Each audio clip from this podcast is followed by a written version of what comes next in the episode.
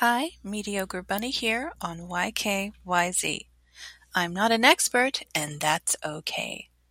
Today, I'd love to talk about comfort movies on Movie Musings. What are your favorite movies to watch when you're sick or depressed or upset? When you just want to lie on the couch under a comfy blanket and just eat tons of carbs or sugar or both? I would say my number one comfort uh, films are the Lord of the Rings series, or Loader, as I so lovingly call them. But I also love the um, the 1948 film The Red Shoes. I have been a, a fan since I was a teenager of that film. I love it.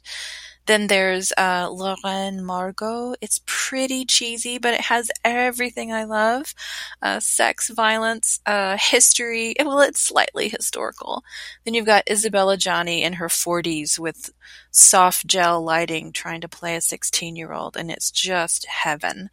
Um, another film I like to watch when I'm sad is the Disney Alice in Wonderland. I just sit and recite all the lines and sing all the songs, and they make me happy.